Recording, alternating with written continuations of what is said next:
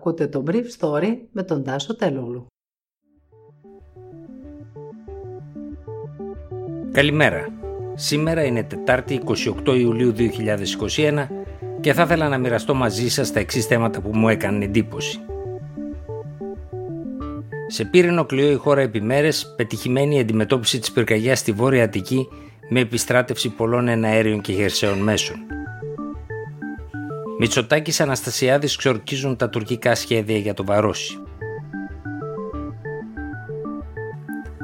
Χθες το βράδυ σε πολλές περιοχές της Αττικής οι θερμοκρασίες ήταν πάνω από 36 βαθμούς, την ώρα που οι πυροσβεστικές δυνάμεις έδιναν όλες τους τις δυνάμεις για την κατάσβεση μιας πυρκαγιά που δεν στήχησε σε ανθρώπινες ζωές, αλλά χρειάστηκε η επιστράτευση πολλών μέσων, κυρίως εναέριων, για να σβηστεί, που αν έπρεπε να αντιμετωπίσουν αυτά τα εναέρια μέσα δύο μεγάλες φωτιές, μακριά η μία από την άλλη, θα ήταν δύσκολο να δράσουν τόσο αποτελεσματικά.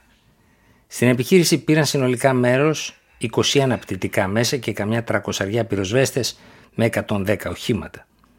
Χθες το απόγευμα, ο Υπουργός Προστασίας του Πολίτη, Μιχάλης Χρυσοκοίδη, σημείωσε ότι οι πυροσβέστες έδωσαν μια γενναία μάχη με τις φωτιές που υπήρχαν μέσα στις γειτονιές μέσα στις πόλεις, στους δρόμους και διέσωσαν περιουσία και τις πολύτιμες ζωές των συμπολιτών μας. Το ίδιο και οι εθελοντές και οι αστυνομικοί που πήραν όλα τα μέτρα προκειμένου να εκενωθούν οικισμοί και να μην κινδυνεύσουν ανθρώπινες ζωές. Ήταν μια πολύ δύσκολη πυρκαγιά που κινούταν επικόρυφα, δηλαδή από κορυφή σε κορυφή. Σύμφωνα με πληροφορίες της καθημερινής, η πυρκαγιά κατέστρεψε δύο σπίτια που ήταν αυθαίρετα και μέσα στο δάσος. Επίσης προκλήθηκαν ζημιές στις στέγες και στους τοίχους της εξωτερικής πλευράς σε τουλάχιστον άλλα οκτώ κτίσματα. Συνολικά καταστράφηκαν 15 γεωταχεία από την πυρκαγιά. Ο Νίκος Χαρδαλιάς από την πλευρά του είπε ότι χαρακτηριστικά καταγράφονταν άνεμοι 6 με έως 7 μποφόρ την ώρα της πυρκαγιάς, αλλά την ώρα που γινόταν η ενημέρωση από τους δύο υπουργούς η φωτιά ήταν σε ύφεση με διάσπαρτες αιστείες σε όλο το βόρειο μέρος της Αττικής. Στη διάρκεια της φωτιάς στάλθηκαν δύο μηνύματα στους πολίτες από το 112 με τα οποία καλούνται να μείνουν στο σπίτι τους κλείνοντας καπνοδόχους και παράθυρα. Ο Μιχάλης Χρυσογοίδης είπε ότι οι επόμενες μέρες είναι πολύ δύσκολες μέρες, οι άνεμοι δεν θα κοπάσουν σήμερα, τα μελτέμια θα γίνουν πιο ζεστά από ό,τι τη χθεσινή ημέρα και στην Αττική οι θερμοκρασίες θα προσεγγίσουν ή και θα ξεπεράσουν σε κάποιες περιοχές τους 40 βαθμούς.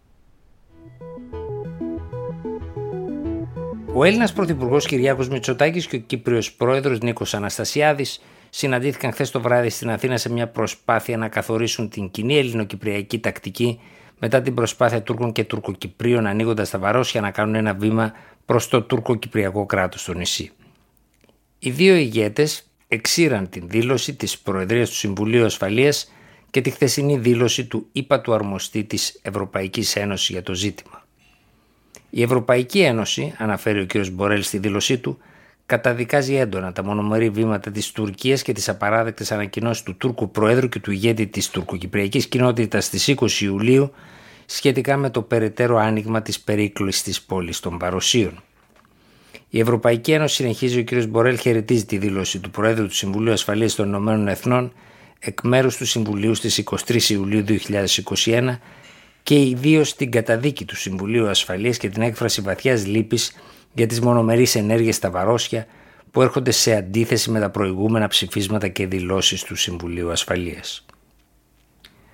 Η δήλωση του Πρόεδρου του Συμβουλίου Ασφαλείας κατ' ορισμένες διπλωματικές πηγές στην Αθήνα επιδιώχθηκε από την ελληνική και ελληνοκυπριακή πλευρά διότι εκτιμήθηκε μεταξύ των άλλων ότι ένα ψήφισμα ίσως οδηγούσε σε ανατροπή προηγούμενες θέσεις που περιέχονταν σε ψηφίσματα των Ηνωμένων Εθνών για το ζήτημα των Βαροσίων.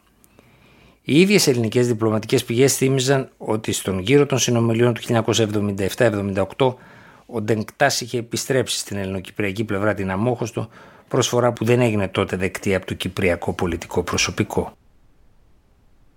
Ο Κύπριος πρόεδρος Νίκος Αναστασιάδης είπε από την πλευρά του ότι έχει συμφωνήσει με τον Κυριάκο Μητσοτάκη πως θα πρέπει να ενταθούν οι προσπάθειες έτσι ώστε το συντομότερο να δημιουργηθούν εκείνες οι συνθήκες που θα επιτρέψουν στο Γενικό Γραμματέα να προχωρήσει στη σύγκληση μιας νέας συνόδου για το Κυπριακό με ουσιαστικό διάλογο, με δημιουργικό διάλογο, έτσι ώστε να καταλήξουμε σε μια βιώσιμη λειτουργική λύση η οποία θα επιτρέψει επιτέλους να συμβιώσουμε ειρηνικά με τους συμπατριώτες μας πέραν και μακριά από εγγύησεις ή εξαρτήσεις σαν αποτέλεσμα των εγγυήσεων της παρουσίας των κατοχικών στρατευμάτων, κατέληξε ο κύριος Αναστασιάδης.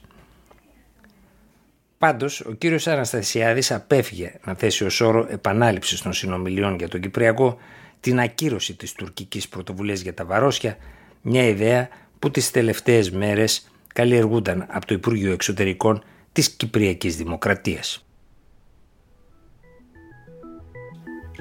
Ήταν το Brief Story για σήμερα Τετάρτη 28 Ιουλίου 2021.